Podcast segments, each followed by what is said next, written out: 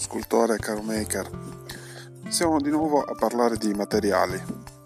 Per materiali intendo quello che mettiamo dentro la stampante, quindi filamenti in generale, eh, oppure le resine, oppure pellets.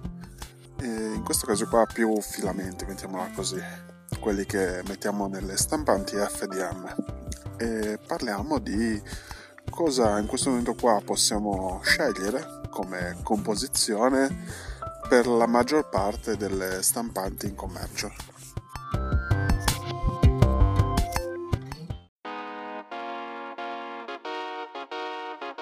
Ciao e ben trovato in questo nuovo episodio di The Pixels Chips.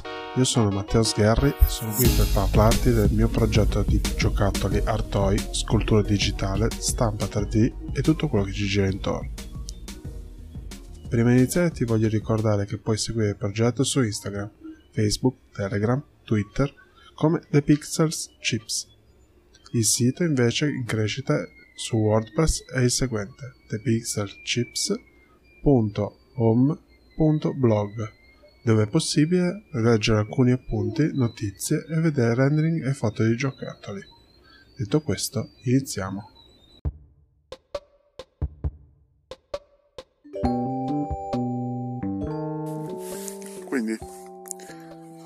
Trovato e riprendo un pochettino questo filone un po' più tecnico legato alla stampa 3D e parliamo di materiali. Adesso farei più che altro con questo episodio un cappello introduttivo, poi vedremo nello specifico determinate composizioni in base a come vanno gli episodi o in generale alle maggiori richieste che si ottengono.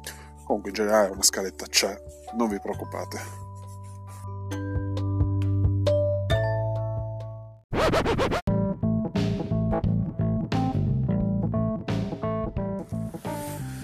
Allora, con le stampanti a deposito di filamento, i materiali possono essere declinati, mettiamola così, in base un po' a cosa possiamo far passare dall'estrusore e quindi dividere tra quelli che hanno una miscelatura fine, quindi che possono stare dentro il filamento da 1,75 di diametro, di millimetri, e quelli da 2,85. O in generale quelli che possono passare da um, ugelli più o meno piccoli minuti e quelli che possono passare anche per ugelli più larghi e importanti.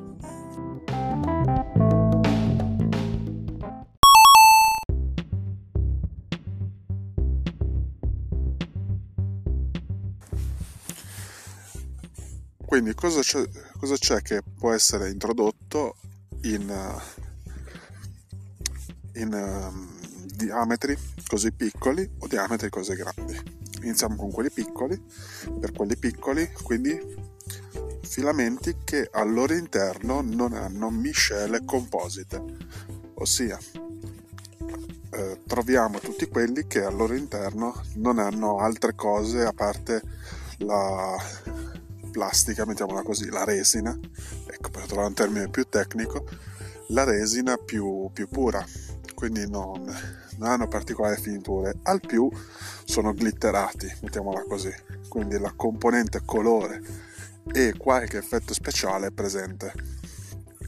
Possono anche essere introdotte cose differenti, però scoperto anche un pochettino sbattendoci la faccia senza aver consultato più di tanto i forum, esistono in uh, diametri da 1,75 miscele di resine mischiate con uh, legno piuttosto che altri tipi di materiali. E questi qua però hanno bisogno del supporto di uh, estrusori un po' più grandi dello 0,4 con cui per esempio le cartesiane di larga diffusione vengono dotate. E invece il consiglio è avere stampante con già il, il fatto che accettino il 285 e a quel punto lì molto probabile la stampante viene dotata di un ugello già da 0,6 se non da 0,8.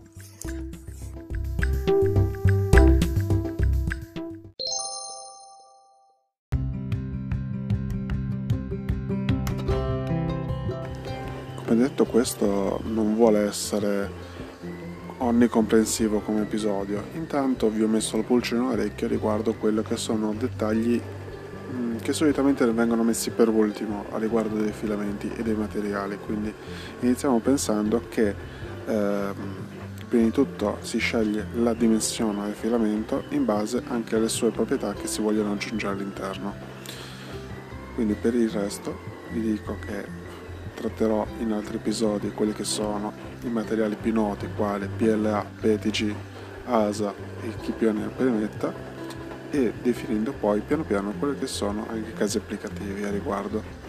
Per, questo, per tutto questo vi rimando ai prossimi episodi, intanto vi auguro un buon proseguimento e alla prossima. E detto questo, per ora chiudo qua. Come detto in apertura, puoi approfondire sia con le note dell'episodio che cercando nei social The Pixels Chips. Ti ringrazio per l'ascolto. Don't panic e al prossimo episodio.